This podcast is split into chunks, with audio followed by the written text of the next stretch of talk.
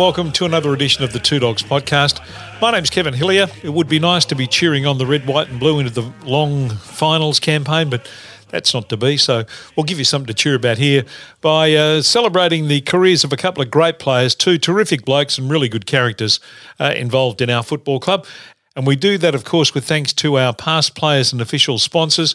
Uh, been terrific uh, supporters during this year and for many years in in some cases, and we look forward to uh, them being part of uh, supporting us again in uh, in 2023. Dave Boxall from uh, Midway Concrete and and Garden and Building Supplies, Justin Whitford from PFG Australia, Dave Marsh from Flash Fabrications, and of course. Noel Pierce from uh, the Australian Luggage Company. Great supporters. Great to see him at the games during the year, and I'm sure we'll see him next year at the games too, and we'll have plenty to cheer about. Now, lots to talk about with these two gentlemen. Uh, just over 300 games between them, 188 games for Jim Edmond, and 119 games for Bruce Reid. They both uh, went to other clubs after their initial uh, start uh, in the same year at the Bulldogs. Uh, Reedy, of course, went off to Carlton for a little while, and uh, Jim went to Sydney and the Bears, but both have sort of circled back around to the the Bulldogs of recent years, even though Bruce obviously has a young man still running around very proudly, running around for the Swans and doing very well in young Sam. So let's get to it. Bruce Reid, Jim Edmond, a couple of great doggies here on the Two Dogs podcast.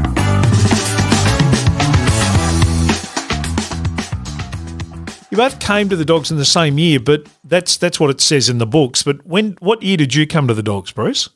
Uh, I think it was 1977. So I think I'm pretty sure that's right. So yep. yeah, that particular time, Jim had more remember Jim was had black curly hair, and uh, he pretty green, pretty unworldly, and not sophisticated like me, Kevin. oh well, nothing's changed about Jim then. What what year did you come down, Jimmy? Did you come down in '77, or did you come down before that? Um, I came down before that on a thing called the, the permits. I used to get kids from the country, and you, you come down and play some seconds games, and I'd have a look at you. So I, I did that in '76, but I, I came down full time in '77, same as Bruce and you both made your debut in that 77 season. Now, Jock, you were, I think you were first cab off the rank. You were round two against Melbourne mm-hmm. at the Whitten Oval in front of 18,297 people. Yeah. Okay. right. And a win. Uh, it was a win for the doggies that day by 21 points, and you had four kicks, one mark, and one handball. What do you remember about it? Yeah. Well, I remember they thought that uh, they would ease me into the game on a halfback flank and uh, I'd never been a backman in my life. Um, and I came up against a guy called Ross Brewer, and I had no idea where he was. He kicked four goals on me, and I got dropped the next week. so that was, that was them easing me into it. All right, and a couple of rounds later in round five, Bruce, you made your debut. You know, most I know uh, a game I want to talk to you both about because Jimmy, you played in this one. You're back in the team by this stage. A draw against St Kilda, Bruce.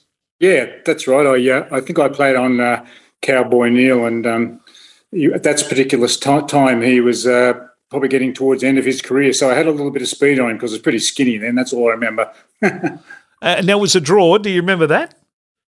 Uh, well, not really, but, but I'll say. well, it was. It, it, it's a poignant moment for both of you. So it's a draw.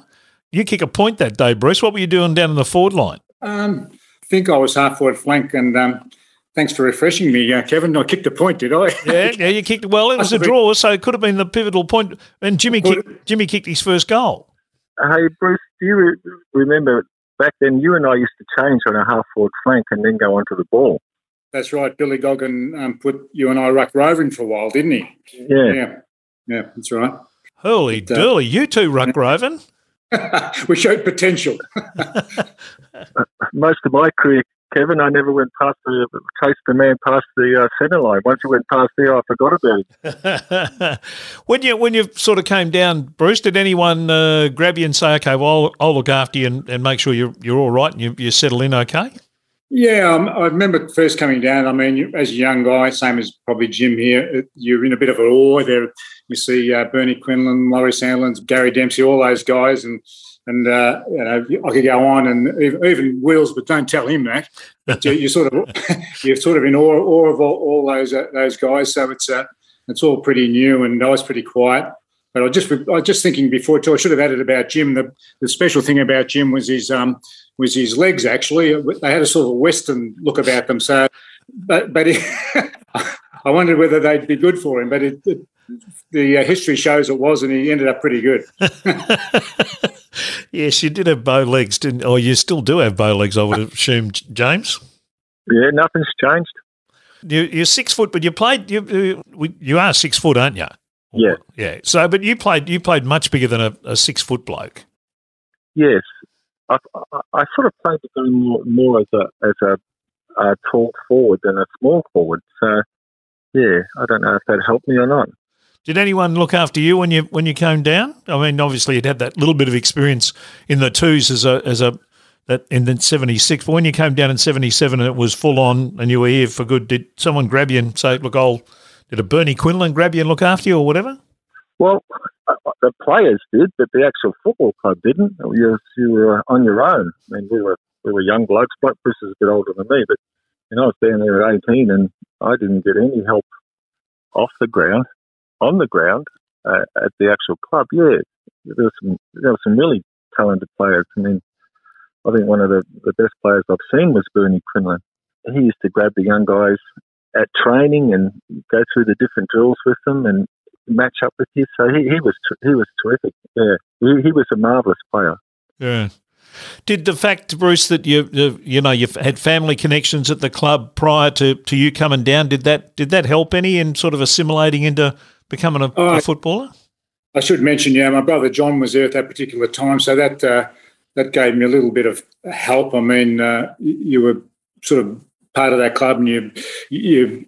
It's very, as I said, you're pretty much in awe at that time, and your head spinning being young guy, as young guys would be nowadays too. So it's, uh, but having my brother there certainly helped. Yes. Yep. And your your uh, your older brother Jim had played some games at Carlton a few years before you came down. Is that right? Yeah, yeah, he did actually. He played. Um, I'm not sure how many, but uh, yeah, he played at Carlton for a couple of years. But he, uh, we, we were, we were um, immigrated from Scotland. So I got here when I was five, and he got here when he was 15, and he was playing AFL by the time he was about 18, and he still didn't know the rules. And it was all just, you know, so he that wasn't his number one love. His number one love was weightlifting, but he was just a big, strong um, mobile, good ball handling and stuff like that. So he, you know, he ended up playing league footy, and he, he probably didn't know half the rules at the time. Yeah, uh, and what he got a silver medal, I think, at the Commonwealth Games in weightlifting. Yeah, he did that too. So yeah, that was his first love. And but the funny thing is now he absolutely loves football now, and he follows it a lot more than I do. But at the time, it was just a just a game he didn't really know much about. Bruce, what were you doing? Uh, you, I mean, you come down from the bush. You, you, you're not full time professional footballers. It's a, it's very much a, not a hobby, but uh, it's very much a secondary thing to your to your work life. What were you doing in your work life when you first came down? Um, as everyone in those days, we did have another job. I was a t- I taught for three years. Um, I was a teacher, uh, primary school teacher for three years when I first came down. Then uh, myself and my wife Kay started businesses, but uh, everyone had a, at that particular time, not like today, obviously. Um, we we we all had other things to do.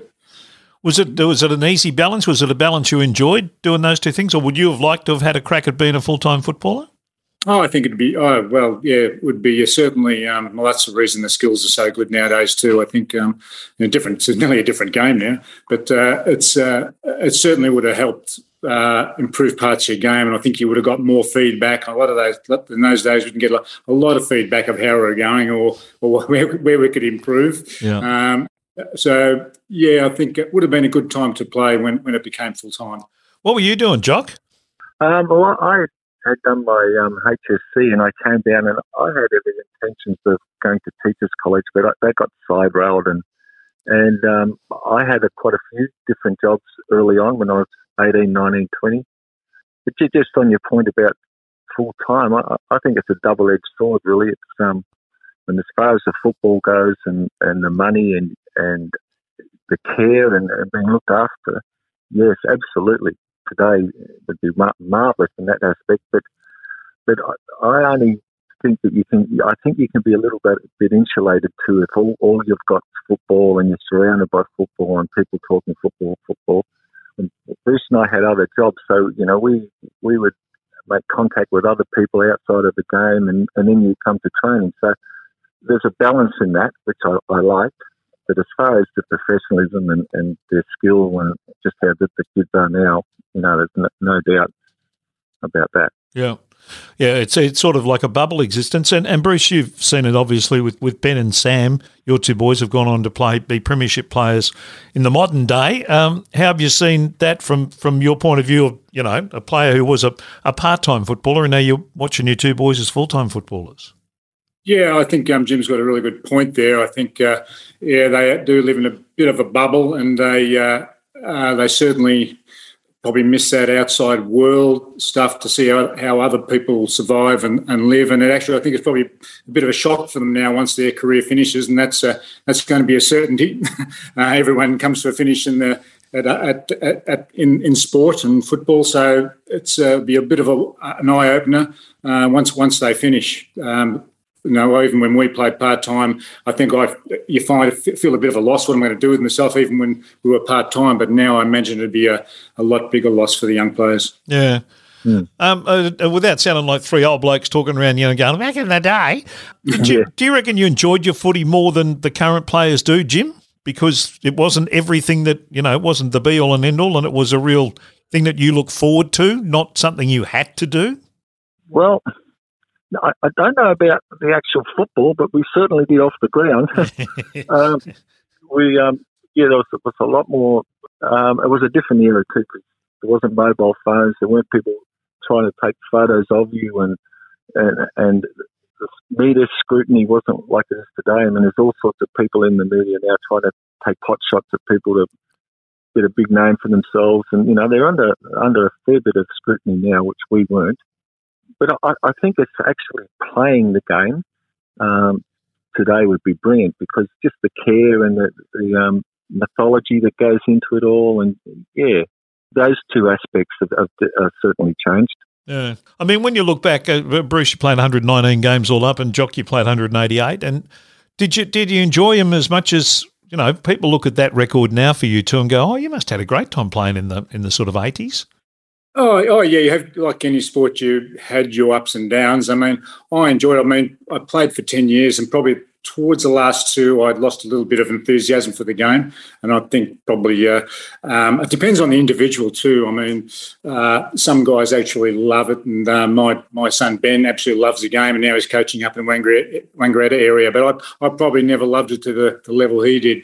Um, but it, I think it depends on that individual player how much they actually love the game. My interest changed a bit towards the end, um, but uh, uh, it's just uh, it would be a, nowadays, as Jim said, with the care and uh, and the time you have to put in the skills, and you will be a better footballer for it. And and, and but you know, I think it comes down to that individual player, um, how much they enjoy it. Yeah, no, I understand that. So, Jim, tell it, tell me the details. Tell us the details about leaving the club in in '85. What happened there? Uh, well, it was the um, I came to the end of my contract and began the negotiations with the club. I think they had the attitude that you know it doesn't matter what they offered me for a new contract, I'm not going to go. So I felt like they were taking me for granted. So, you know, we had a successful year. Um, I was the captain of the club. We made preliminary finals, um, had a three year contract, which was ending, and started again. But they just refused to negotiate. So I took that personally. I, I, I did not like being taken for granted. So it was a mess. It just ended up a mess, and uh, there was no winners in it. Uh, Sydney caught you, or how did how did that sort of play out? Well, Sydney got wind of uh, what was going on. Um, I don't know how, but you know what the football world's like, and um, and they made me a, a, huge offer. They made me an offer that was well over twice what I was asking for at the Bulldogs. Um, so you know, I did not want to go, and I was prepared to sacrifice that, but I still got, could not get any negotiations from the from the football club. So yeah, that's what happened. Yeah. Do you regret that? oh, gee, yeah, I, I regret leaving. I regret that I was put in that situation. And I, you know, my heart wasn't in going to the Swans. I, I didn't want to be there really. You know, no no fault of theirs, but you know, I, I wanted to stay at the Bulldogs, but but I wasn't going to be taken for granted. So it was, a, you know, it's a no-win situation. No offer of a pink helicopter could uh, could entice you. Oh well, no, I ended up. it wasn't to do, very good. Uh, wasn't to do with this pink helicopter. I can guarantee you that. Yeah, I, I didn't yeah. think the Bulldogs had come up with a pink helicopter to to, to match the Sydney offer, but anyway. Um, oh, I, I, see. Yeah, I, I, took it the other way. Yeah, no, the Bulldogs certainly didn't have a pink helicopter. Um, what about your situation, Bruce, at the end of the '82 season? What happened there? Uh, look, I think I probably um, felt felt like uh, I was a bit out of favour for some reason, and um, um, so I wasn't sure of my future. So I thought I better just um, maybe put some feelers out. I didn't uh, at that particular time. So and I got a call from David Parkin, and at that particular time when I thought, well, maybe I'm not required anymore, and uh, and then uh, it sort of went from there. So you know, no real feeling. I mean, I, I love the time at Footscray. My whole family are bulldog mad. Uh, the Reids, uh, where my father played there 27 yeah. games ago, and uh, but uh, at that particular time, um, I just thought, oh, it looks like my future not, might not be here. I'll put out some feelers, and uh, I was just uh, lucky that Carlton picked me up there, that time. Yep. Did you enjoy your, your, your stint at Carlton? I did. Yeah, I made some good friend, friends there, and I had four years there. So I did. It was we had, as you, as you know, turmoil at um, at the Dogs to my leaving too. Um, they were, even though we had a great time, as Jim just said earlier, socially and, and other things, and you know the guys were great, but uh, we had a lot of turbulent times. But it, uh, was like a chalk and cheese uh, with uh, Carlton compared to the Dogs that when I moved, where the training at Carlton and, and, they were successful and and uh, it was the, the, the regime of t- training at that time to what I was used to. But I think foot, Bulldogs changed pretty quickly after that too, though, and, and they were had some good years. Yeah. But uh, it was uh, we had some pretty turbulent and some some you know not, not the best people in their roles um, coaching. So it's uh, uh, and that's no reflection on because I think Bluey took over when I left, but that's no reflection on Bluey either. Yep. I mean, I I, I, was a friend of his and he was a good guy, but um, that particular time I just felt like I, I, I was on the outer a bit. Yeah. yeah. Jock, did you enjoy your time in Sydney? You had one year in Sydney, a couple at the Bears. Did you did you enjoy your footy? Um, it was different, Kevin. It, um, uh, I started off playing pretty well. I got hurt, and uh, you know, you're the new guy up there, and you're getting, getting paid good money, and I got pressured to play when I probably shouldn't have, and hurt it again, and yeah, it was the start of start of the slide then, you know, and then it became really difficult. But um, no, I would say now football changed for me when I left the Bulldogs. I, I really loved my time at the Dogs, and I loved the people around the place. Is eighty five your fondest memory that year? That the pretty reasonable side and nearly made a you know went bloody close to a grand final, and uh, yeah, and the camaraderie around the club at that stage was as good as I've ever seen it. Yeah, yeah, it was great, wasn't it? Um, yeah, that was a good year. We we had some good years. We we had some wonderful players. The players were terrific, and that we tried our hearts out, and we kept, you know, we in my time we lost um, Bernie Quinlan, Gary Dempsey. You know, we we lost players all the time for whatever reason.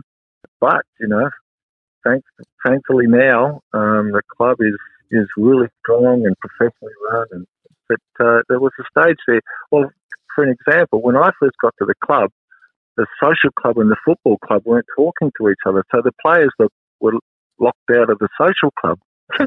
Work that one out. Uh, no, it don't make any sense. Some of that political stuff that went on behind the scenes it wasn't exactly a yeah. purple patch of success when you got there, uh, Reedy. Was it uh, for, for, you or for Jim those first four or five years? Yeah, because I, I, think the year before uh, Jim and I 77, I think Foot, uh, Footscray made finals. And I mean, yeah, they did. Yeah. They were looking really good. And if they'd kept hold of the players at that time, as Jim said, you know, you can make a list of players who moved on. I think they could have had a successful era, but that didn't happen. I think the, the club were financially struck, and uh, um, you know, it's uh, the history shows a different result.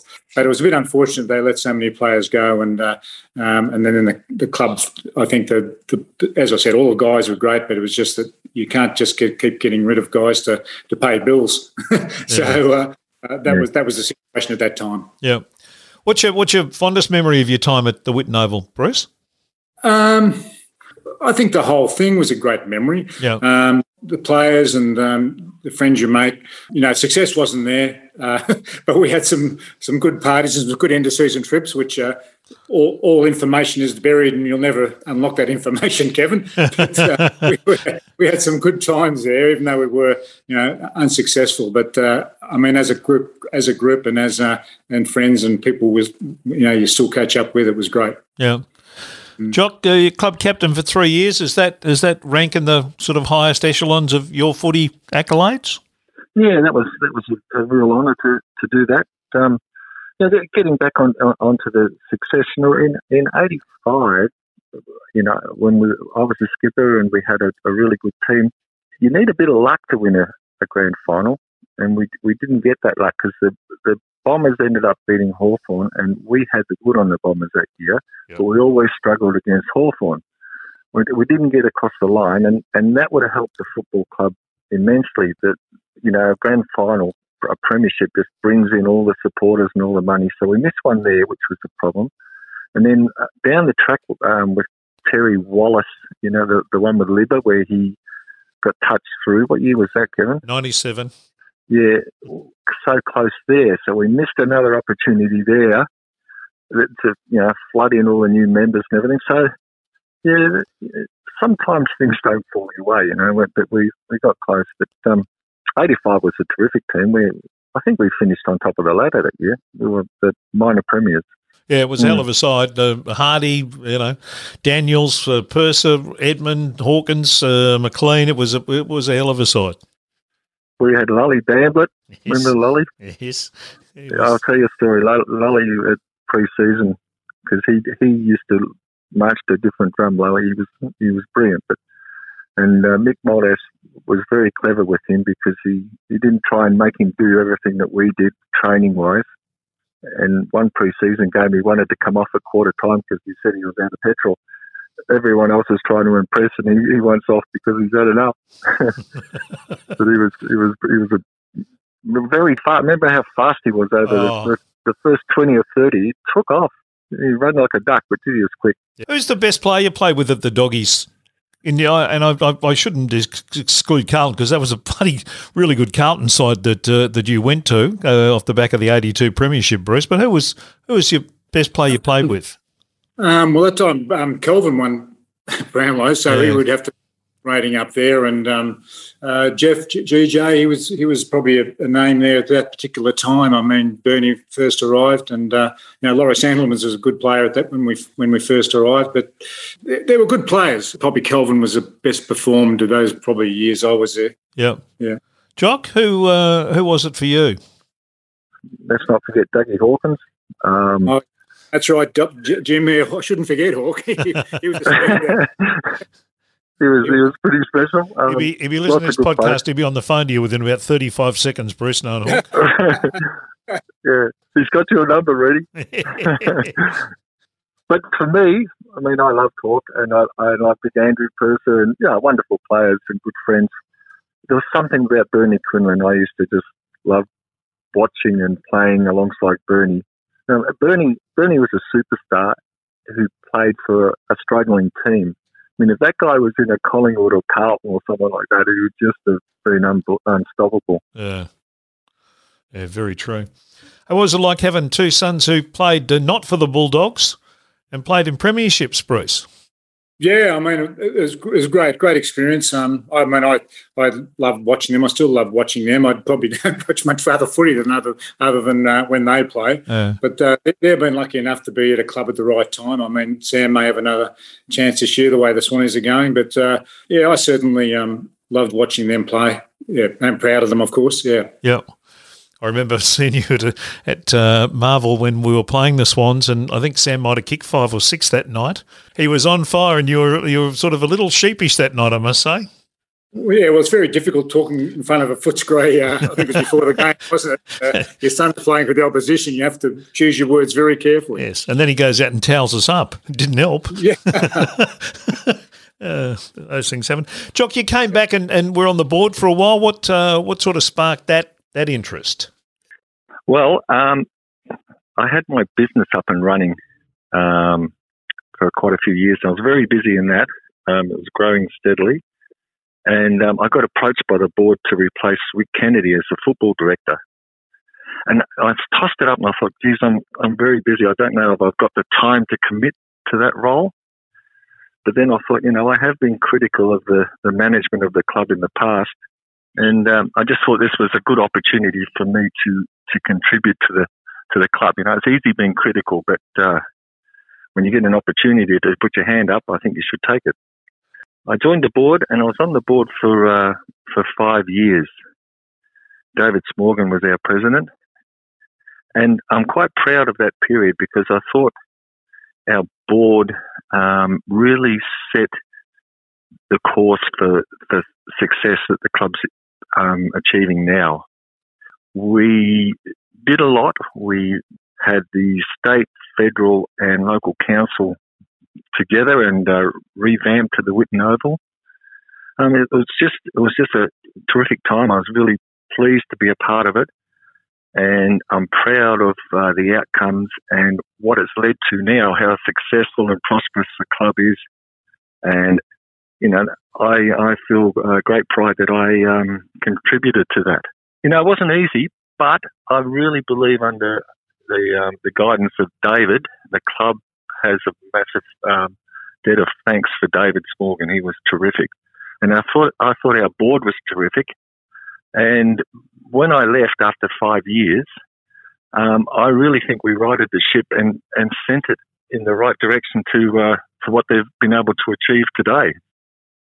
What did the uh, 2016 grand final win mean to you, Jock? Yeah, yeah, it was terrific, wasn't it? Just terrific that was my point about a bit of luck. You know, when we went into that, that final series, we weren't expected to do as well as the cards fell our way, and and the players took the opportunity, and uh, it was terrific. I, I went to a function on the Friday before the game at um, Peter Gordon's, and that was that was great. Know, we all had our fingers crossed. But then my father-in-law was very ill, and he's he's a long time Bulldog supporter. So I actually drove home and watched the grand final with him. So I didn't actually go to the game. I, I went back and spent the day with him. And he died about four weeks later to see another grand final. Yeah, oh, it's lovely. It's a yeah. lovely memory. Had you had you feel about the 2016 grand final, Bruce?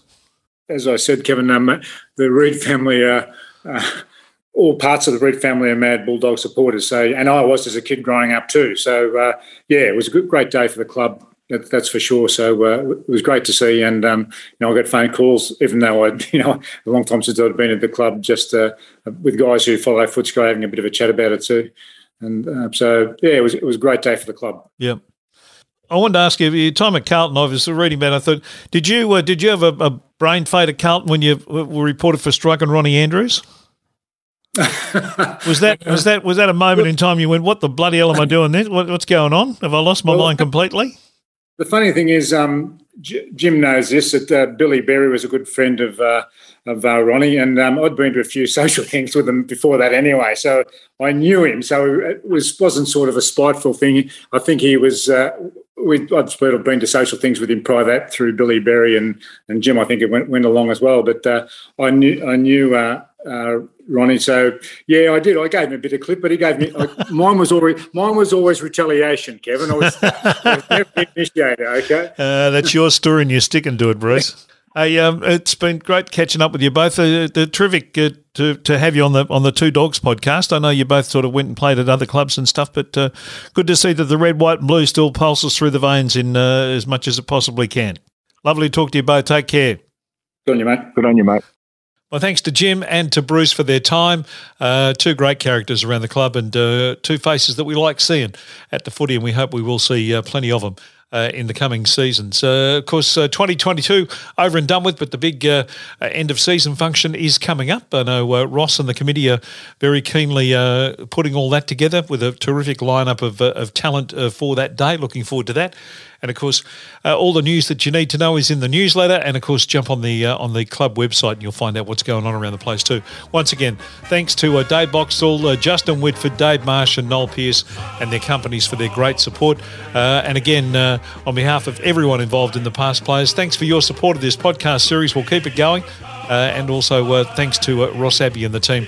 Uh, the Committee of the Past Players and Officials Association for a terrific 2022 season go one better in 2023, won't we? Go the doggies.